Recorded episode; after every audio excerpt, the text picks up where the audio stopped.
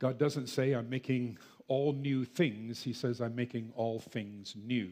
This is what God does. He renews his creation, he restores his creation. He doesn't abort earlier plans and start with new ones.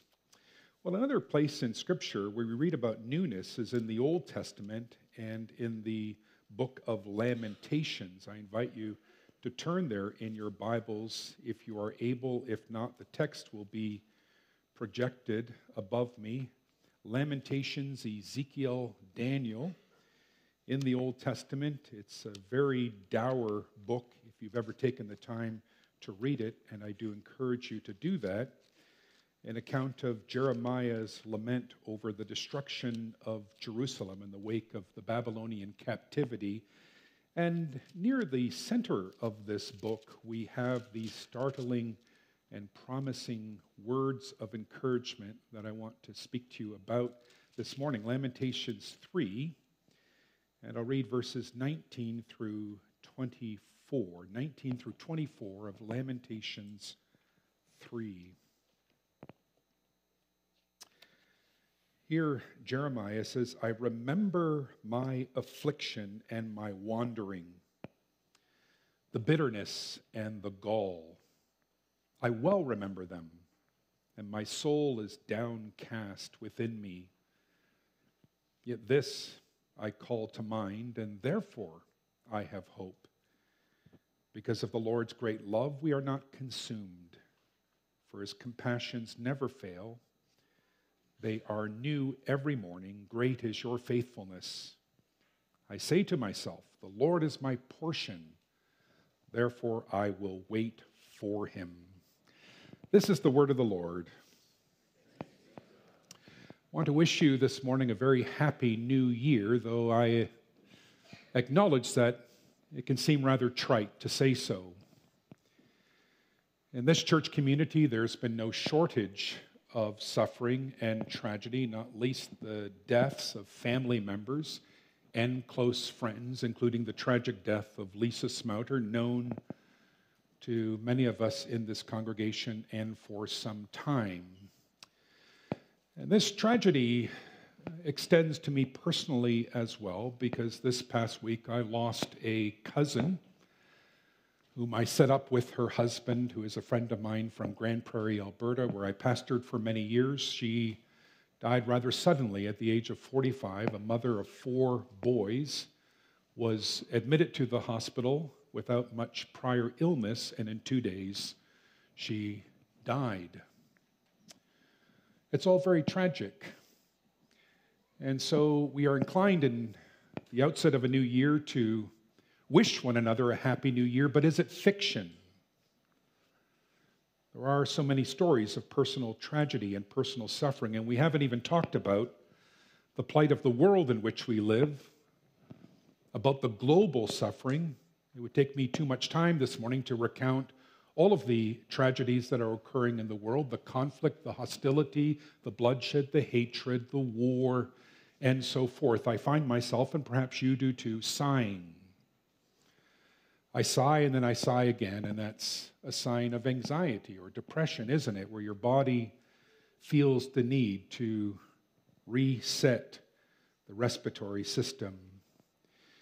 Now, one of the things that I deeply appreciate about Scripture is its brutal honesty about suffering.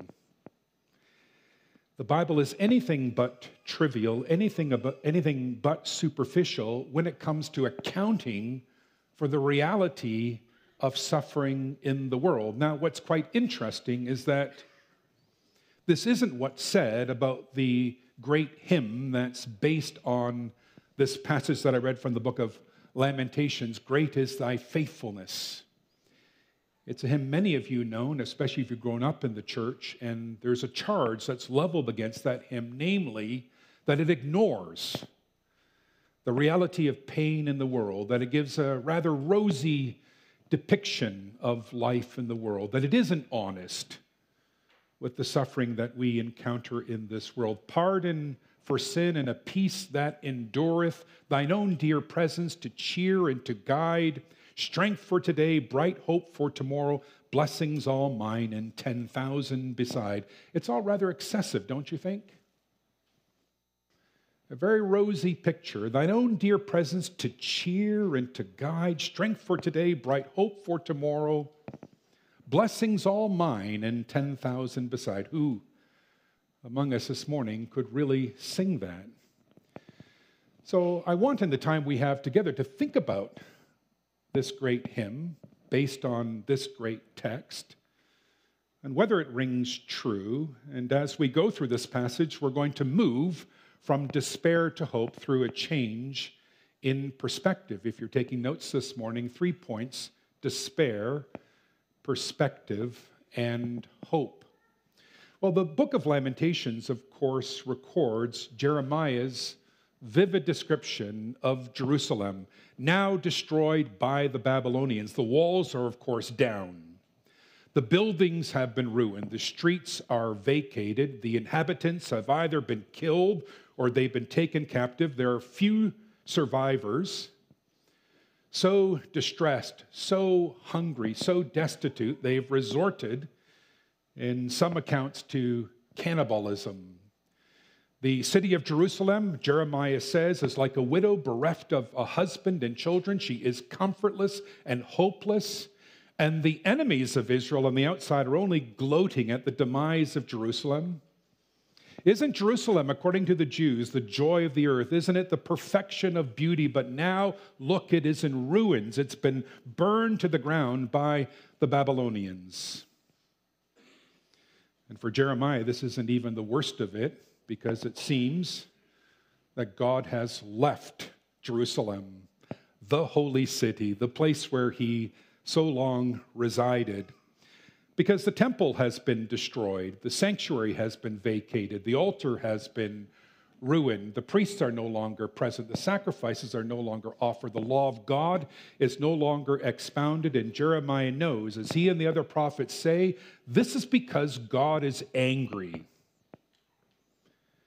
He's angry with Jerusalem and he's sent the Babylonians to Jerusalem to destroy it because of decades of rebellion on the part of the Israelites. And what you discover as you read through the book of Lamentations is that it isn't simply the lament of national suffering, you find personal suffering, and that becomes apparent at the outset of chapter 3, where Jeremiah chronicles his own suffering in this context. And it begins with the words I am the man who has seen affliction by the rod of the Lord's wrath. And what follows is a catalog of vivid images that enable us to draw a composite of Jeremiah. He is broken and beaten and imprisoned and mauled and mocked and trampled on.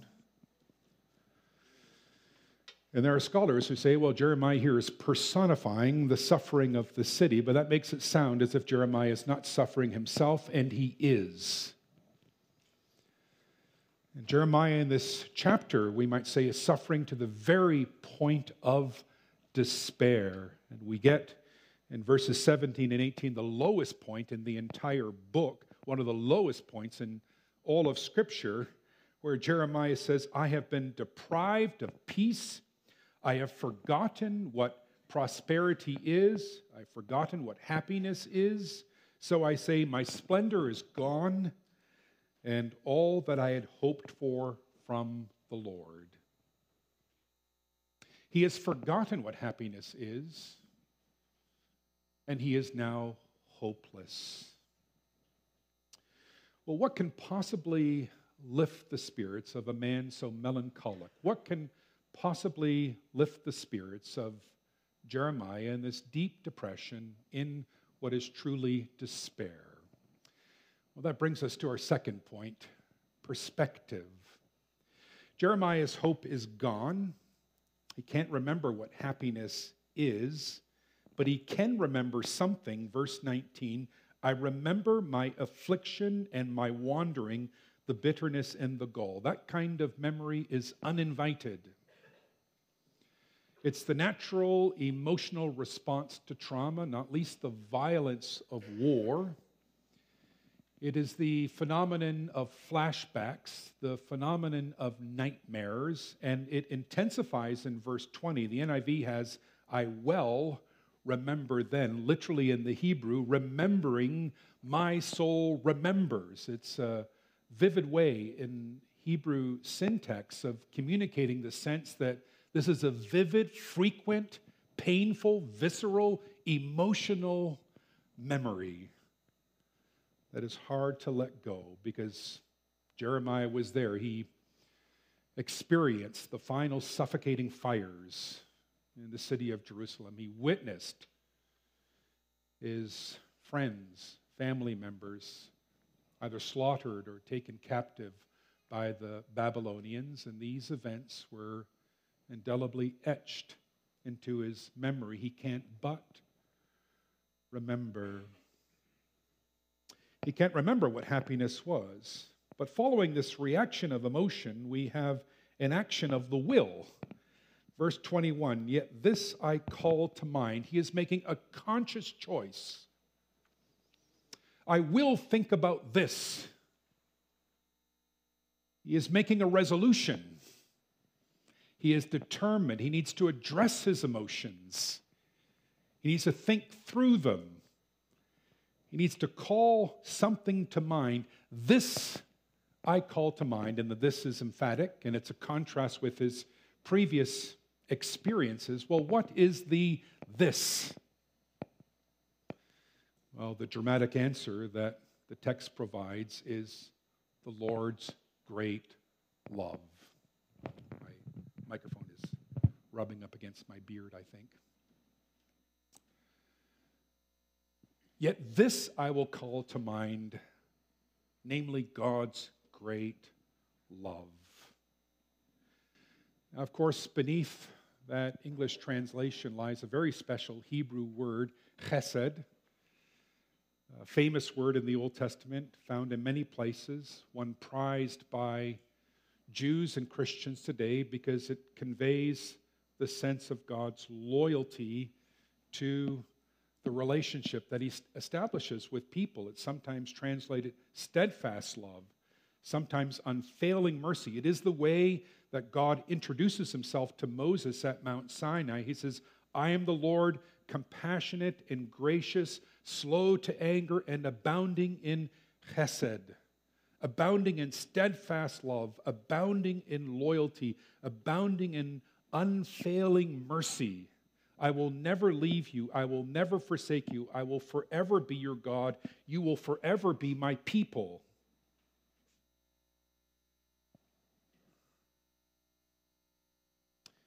Are you baptized this morning? Well, then I can say to you, God loves you intensely. If you're not baptized, God also loves you, but when you enter into a relationship with God, or rather, when God enters into a relationship with you, you become the recipients of very special promises. You become the beneficiary of a very special loyalty that God has. He pledges himself to us. We, we hear this, we see this when we have a baptism here at Blessings, the, the extraordinary loyalty of the Lord to his people.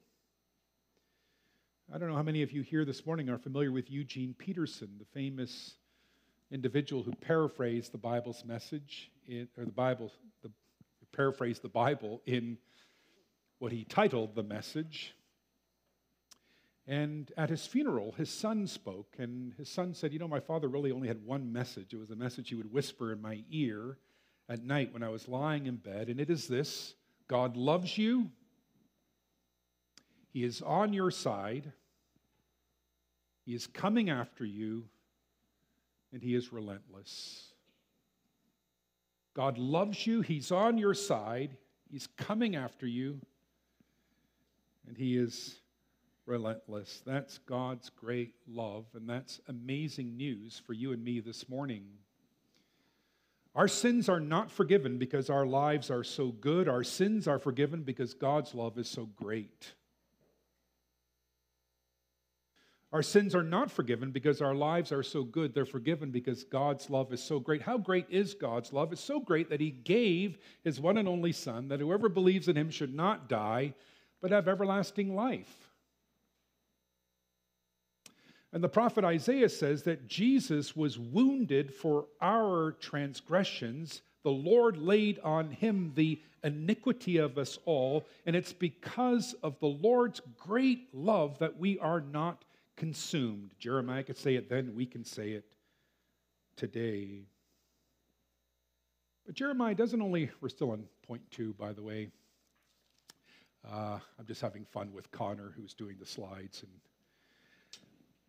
he's eager for this sermon to be done. And I'm saying, oh, we're, we're still we're working our way through here. We're making progress.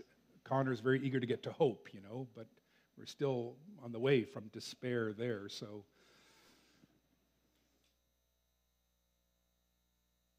It's not just great love that God promises, right? It's compassion. That's what's mentioned next unfailing compassion. That isn't simply some kind of poetic repetition.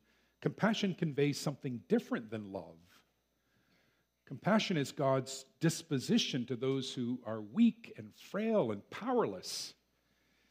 And uh, we don't always feel that we're sinners I mean, we ought to, of course, experience guilt, but there are moments where our plight is simply that we feel weak.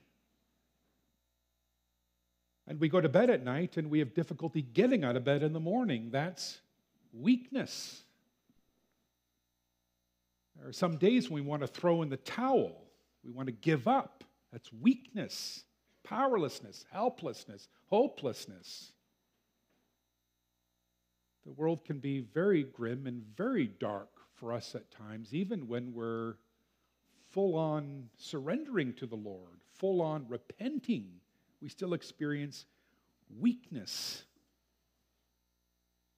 And you may remember, if again, if you have any familiarity with the Bible, the, the story of the, of the Good Samaritan, where there was this man who was uh, beaten and robbed and then left to die in a ditch, and the Levite passed him by, and then the Samaritan came along and took pity on him and bandaged his wounds and took care of him. And Jesus asked the lawyer, Who is a neighbor to this man?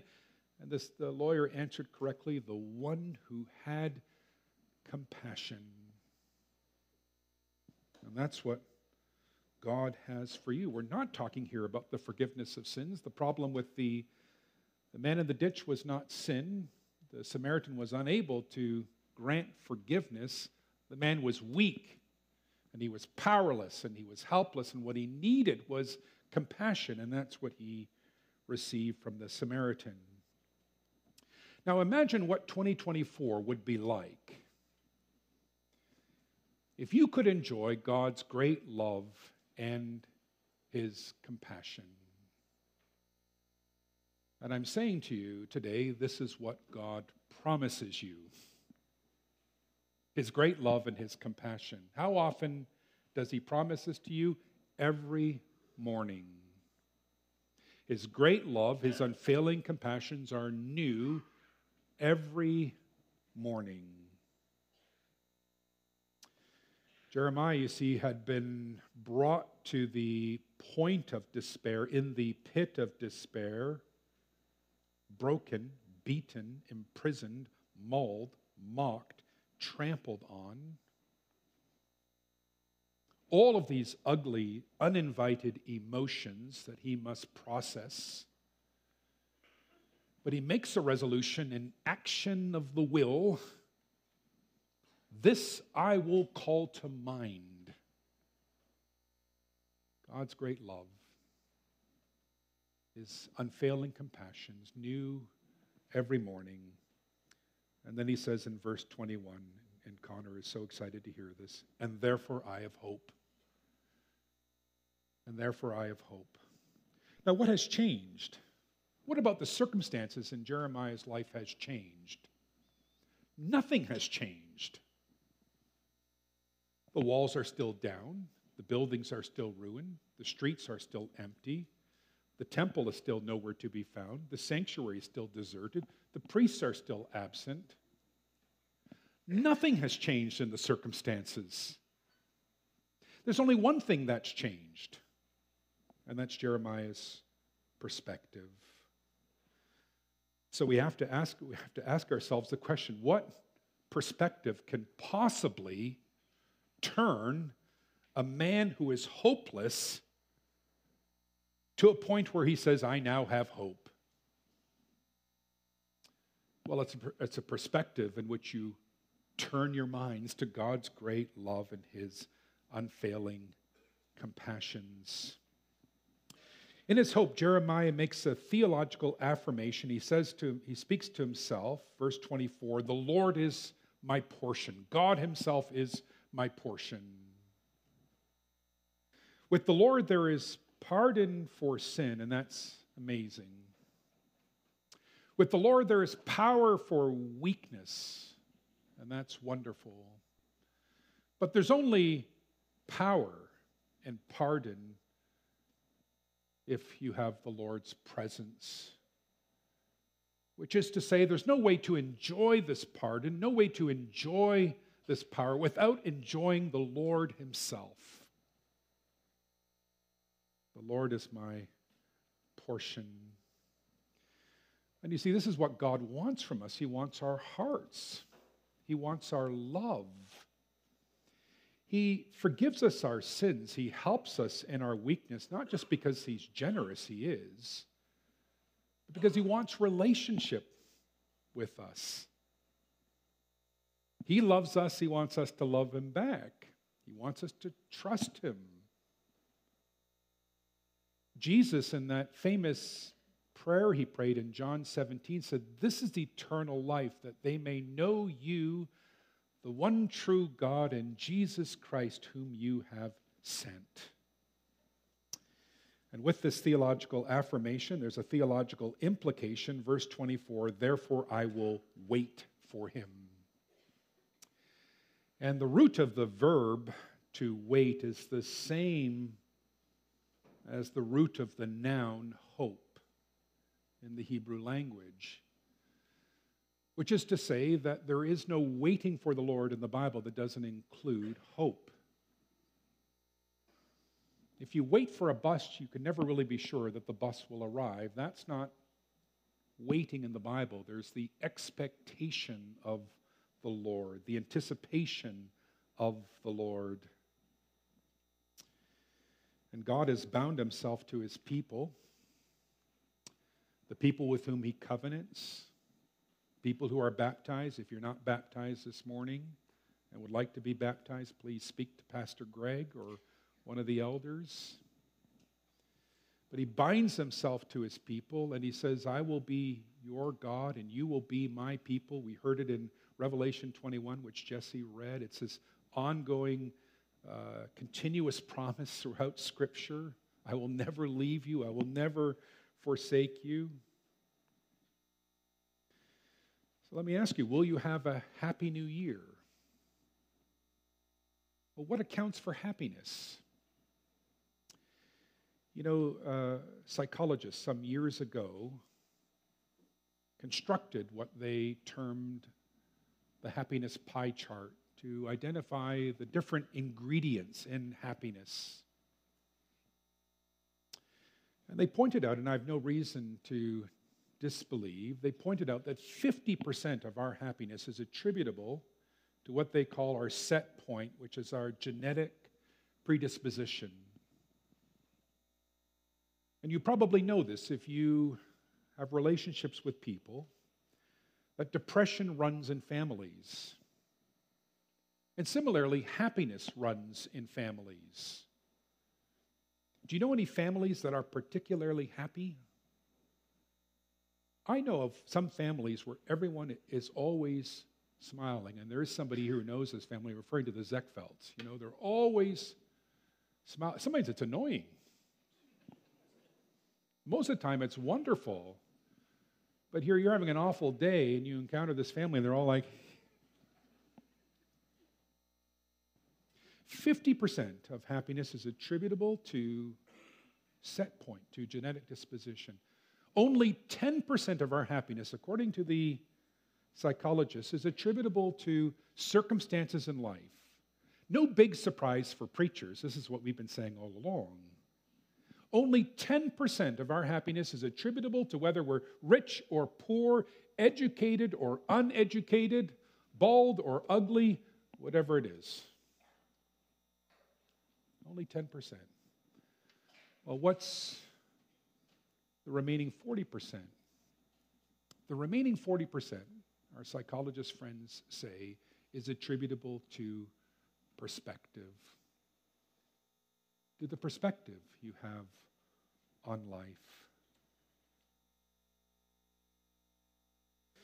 Some of the commentaries I read this past week were quite critical of the great hymn, Great is Your Faithfulness. And the complaint is these wonderful words are lifted from the context, and then beyond that, the context is ignored completely.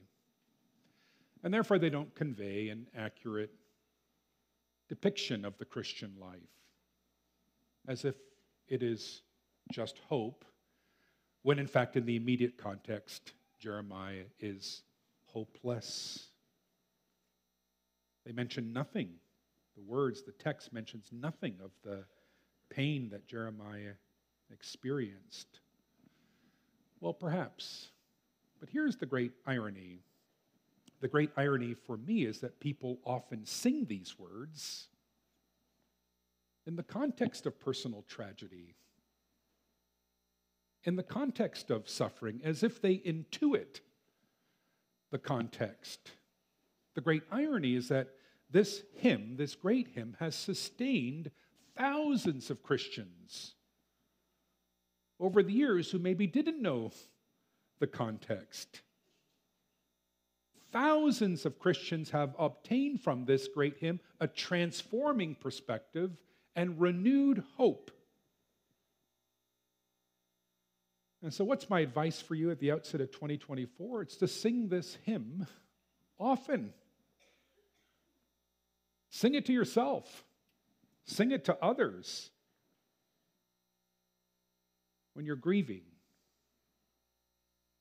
when you're lonely, when you failed an exam, when you're struggling to pay the bills, when your girlfriend dumps you, when your relationships are broken, when you're uncertain about the future, or worse, when the future looks bleak and grim, when you've reached the point where you've all but forgotten what happiness is.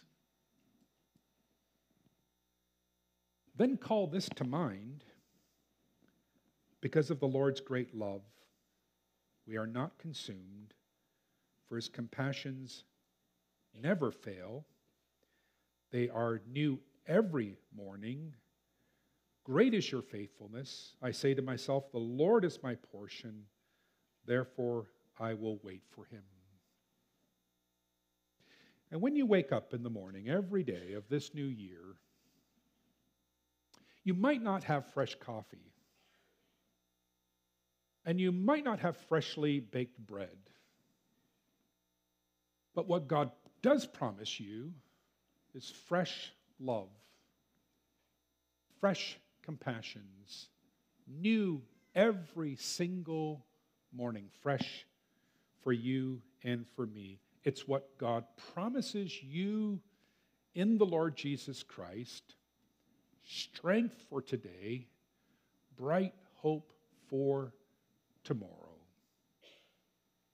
So I can say to you this morning without in any way being trite Happy New Year. Let's pray together.